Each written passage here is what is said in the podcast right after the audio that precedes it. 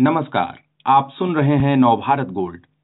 आज बात होगी इंडियन स्टॉक मार्केट के सबसे बड़े फॉलो ऑन पब्लिक ऑफ़र की।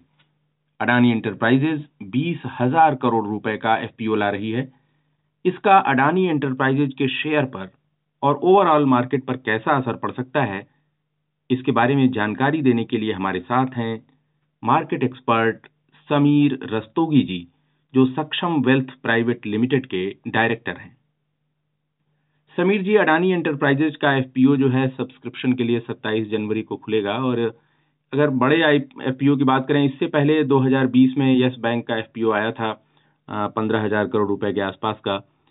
अब ये जितना बड़ा एफपीओ आ रहा है अडानी का, जो मार्केट का मौजूदा हाल है, उसमें ये इसके पूरा सब्सक्राइब हो सकता है? कैसी सिचुएशन रह सकती है? क्या लगता है आपको? नमस्कार, अखिलेश जी। तो ये काफ़ी बड़ा एफपीओ है और इनफैक्ट मैं आपको पर्सपेक्टिव की बात करूँ अपनी येस बैंक का नाम लिया। मैं कहता हूँ कि जब एलआईसी आया था एलआईसी सबसे बड़ा आईपीओ आया था। ये करीब करीब उतना ही बड़ा इशू है। तो ओवरऑल ये एक मतलब लिक्विडिटी का इशू आ सकता है मार्केट के अंदर। जब हम बात करते हैं कि जब येस बैंक की हम बात कर रहे हैं जब हम एलआईसी की बात कर रहे हैं तो उस टाइम पे देखिए मार्केट सिनेरियो थोड़ा सा डिफरेंट था। इंटरेस्ट रेट थोड़े से नीचे थे लिक्विडिटी सफिशिएंट थी मार्केट में टेम्परामेंट जो था वो बुलिश था। अभी मार्केट थोड़ा सा चेंज हो चुका है। बट ओवरऑल uh, मुझे फिर भी लगता है अडानी का क्योंकि नेरेटिव स्ट्रांग है तो शायद सब्सक्रिप्शन में कोई दिक्कत नहीं आनी चाहिए इनको। जी आपने कहा कि थोड़ा लिक्विडिटी का इशू बन सकता है मार्केट में। क्या लगता है इतने बड़ा जो है इशू है जो वो एब्जॉर्व होगा तो लिक्विडिटी तो डाउन टर्न दिख सकता है मार्केट में इसकी वजह से कुछ?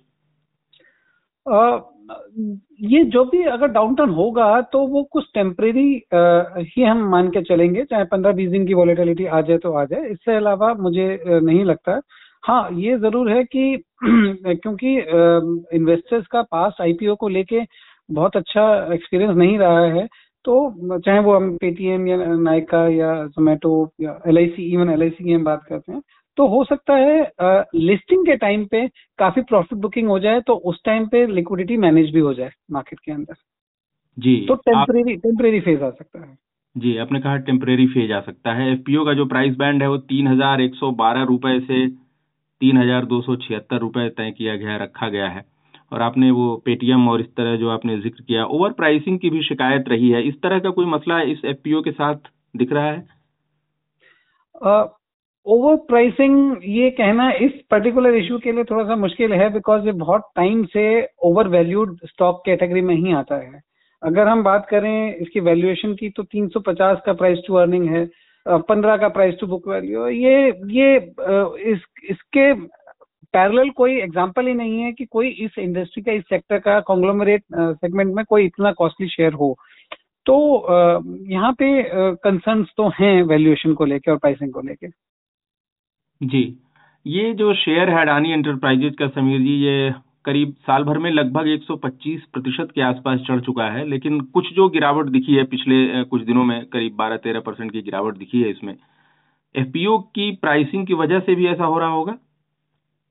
डेफिनेटली एफपीओ की प्राइसिंग की वजह से ऐसा हो रहा है क्योंकि एफपीओ जो है करंट मार्केट प्राइस से कुछ डिस्काउंट पे आ रहा है। और थोड़ा सा ग्लोबल ट्रेंड्स को देखते हुए भी आ रहा है। ग्लोबल ट्रेंड्स में कुछ इस तरीके से डेवलपमेंट है कि जहाँ पे भी कॉस्टली शेयर्स हैं, जहाँ पे कि अर्निंग सपोर्ट नहीं कर रही उसके प्राइस को तो वहाँ पे प्राइस करेक्शन आ रहा है। तो ये ट्रेंड प्राइमरली एफपीओ के लिए भी है।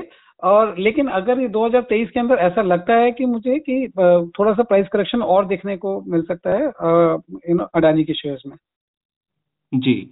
आ, ये जो शेयर है अडानी इंटरप्राइजेज का जैसे आपने कहा कि ओवर वैल्यूड या इस तरह की है कि इतना ज़्यादा। 2020 में अप्रैल में ये एक रुपए के आसपास था और पिछले साल की बात करें जनवरी में तो अठारह सौ रुपए के आसपास था।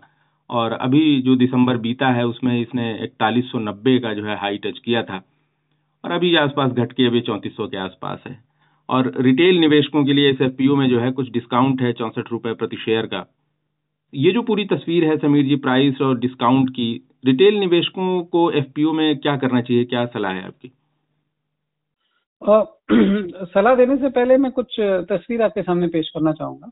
देखिए जब भी हम किसी स्टॉक को एनालाइज करते हैं तो उसकी वैल्यूएशन देखनी पड़ती है अर्निंग्स देखनी पड़ती है। तो पहले हम वैल्यूएशन की बात कर लेते हैं। जैसे मैंने अभी आपको बताया था कि वैल्यूएशन वाइज अगर हम प्राइस टू अर्निंग साढ़े तीन सौ का बोलते हैं प्राइस टू बुक वैल्यू पंद्रह एक्स ये signs of huge huge excess की हम बात करते हैं।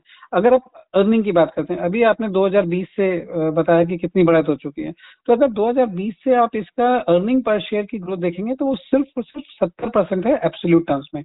अगर अडानी का शेयर सौ रुपए प्रॉफिट कमाता था पीएनएल के अंदर तो आज वो एक सौ सत्तर कमाता है, बस इतना फ़र्क हुआ है। लेकिन जो स्टॉक प्राइस है, वो करीब 2020 के लेवल से 1400 परसेंट बढ़ चुका है। तो ये जो ये कोरिलेशन समझ में मेरे मेरी समझ से परे है। इस क्योंकि इसमें कोई इक्वेशन बैठती नहीं है।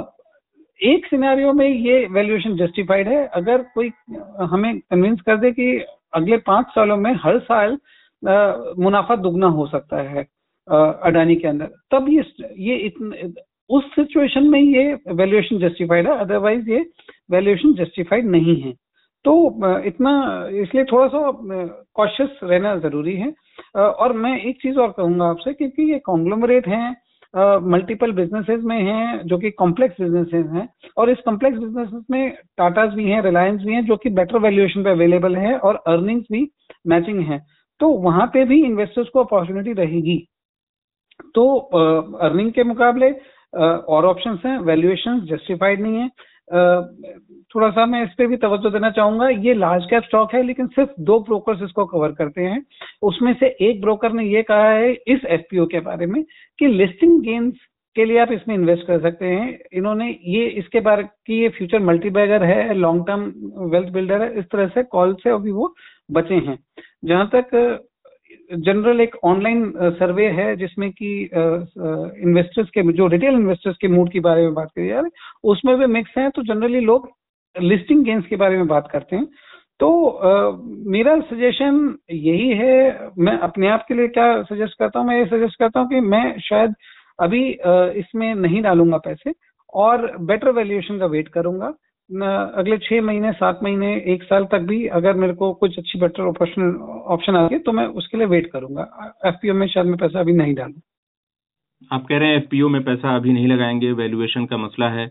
ये अडानी एंटरप्राइजेज का जो कहना है कि एफपीओ से जो, इससे जो रकम आएगी, उससे एक हिस्से से वो कर्ज चुकाएँगे कुछ दूसरे बिजनेसेज का। और करीब कह रहे हैं दस हज़ार करोड़ रुपए जो है वो ग्रीन हाइड्रोजन सिस्टम्स में एयरपोर्ट्स में और एक ग्रीन फ़ील्ड एक्सप्रेस वे भी वो।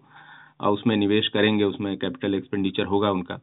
ये जो रिन्यूएबल एनर्जी पे फोकस है ये कुछ इसको आगे के लिए आकर्षक बना रहा है या नहीं? हाँ, देखिए ये जो जितने भी फ्यूचर कंसेप्ट हैं in theory they are all very attractive okay but there are all मतलब कहीं ना कहीं हमेशा पिटफॉल्स होते हैं। तो हम बात कर रहे हैं कि 2030 में हमारी ग्रीन हाइड्रोजन की जनरेशन काफ़ी अच्छी होगी हमारी ट्रेन चलेंगी हमारे कार्स होंगी। लेकिन ये अभी काफ़ी कुछ ना प्लानिंग स्टेज पे थॉट थॉट प्रोसेस पे है। इसमें क्या हम 2030 की डेडलाइन को मीट भी कर पाएँगे नहीं कर पाएँगे? क्या कंपटीशन कुछ और होगा? क्या ग्लोबली टेक्नोलॉजी चेंज हो जाएँगे? कुछ और आ जाएगा? तो ये सारे रिस्क फैक्टर्स हैं। तो ये अगले सात आठ साल की की, की प्लानिंग और वो भी करंट उस और और उसको हम जिसको बोलते हैं कि हमने मान लिया कि ऐसा कुछ हो जाएगा इसलिए हम उसको हाई वैल्यूएशन दे रहे हैं वो उसमें समझदारी नहीं है। तो और जैसा आपने कहा कि एक इसका पोर्शन जो है डेट को रीपेमेंट करने के लिए जाएगा, डेट एक कंसर्न है। और ये जो आईपीओ से एफपीओ से पैसा रेज करके डेट को रीपे करेंगे आई थिंक उसके बाद भी काफ़ी बड़ी एक डेट की वॉल्यूम आउटस्टैंडिंग रहती है। और वो जब तक एक, मैं ये तो नहीं कहूँगा कि डेट फ्री हो जाएगी कंपनी बट एक बैलेंस या एक इंडस्ट्री स्टैंडर्ड तक डेट नहीं लेके आएँगे, तब तक कॉशन रहना ज़रूरी है। जी, समीर जी, आपने कहा कि इस एफपीओ के सब्सक्राइब हो जाने में कोई बहुत वैसी चिंता नहीं है, लेकिन आपने कहा कि लिक्विडिटी का इशू आ सकता है मार्केट में, कुछ दिनों की वॉलेटिलिटी दिख सकती है, और आपने कहा कि इस एफपीओ को सब्सक्राइब करने की जो सलाह है, वो वैल्यूएशन को लिहाज से थोड़ी आप अभी सलाह नहीं दे रहे हैं। विस्तार से जानकारी दी आपने, समीर जी, धन्यवाद आपका।